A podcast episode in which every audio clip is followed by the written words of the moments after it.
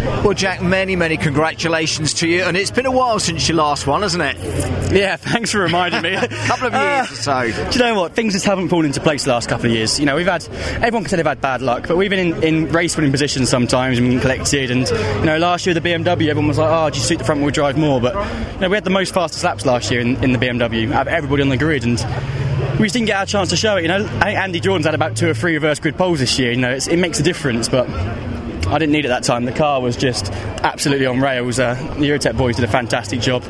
We lumped a load more weight in the car, and, you know, it didn't affect us. We made a few tweaks to it, and the thing was on rails, and I could do the time lap after lap, so it was pretty promising. Tom had that good start again, didn't he? But it didn't take you long to catch him up, and once you got past him, there was a lot of clean air, and again, that says a lot about you, your drive, and the performance of the car. Yeah, I mean, the race one start was a bit of a weird one, really. I think Tom's actually said to me it was a bit of a fluke, and he couldn't do it again, because in theory we were on the drier side of the track for that race one start, so me and Adam thought we'd get the jump on Tom and we'd be down the road, but both me and Adam both had a load of wheel spin, and we sat there spinning up, pulling gears. But second time round, we probably just about edged Tom, but he had the line to turn one, but it's a waiting game, and once I got that chance, I wasn't going to let go of it. I say, great result. This, you know, it's fantastic picking up a pole as you did yesterday, but nothing beats a race win, does it? Exactly that, mate. Yeah, I'm being taken away here, look at this. Yeah, I know, we've got to go. Dan's got the call for you to go to the podium, but Jack, well done, congratulations. Cheers, mate, thank you.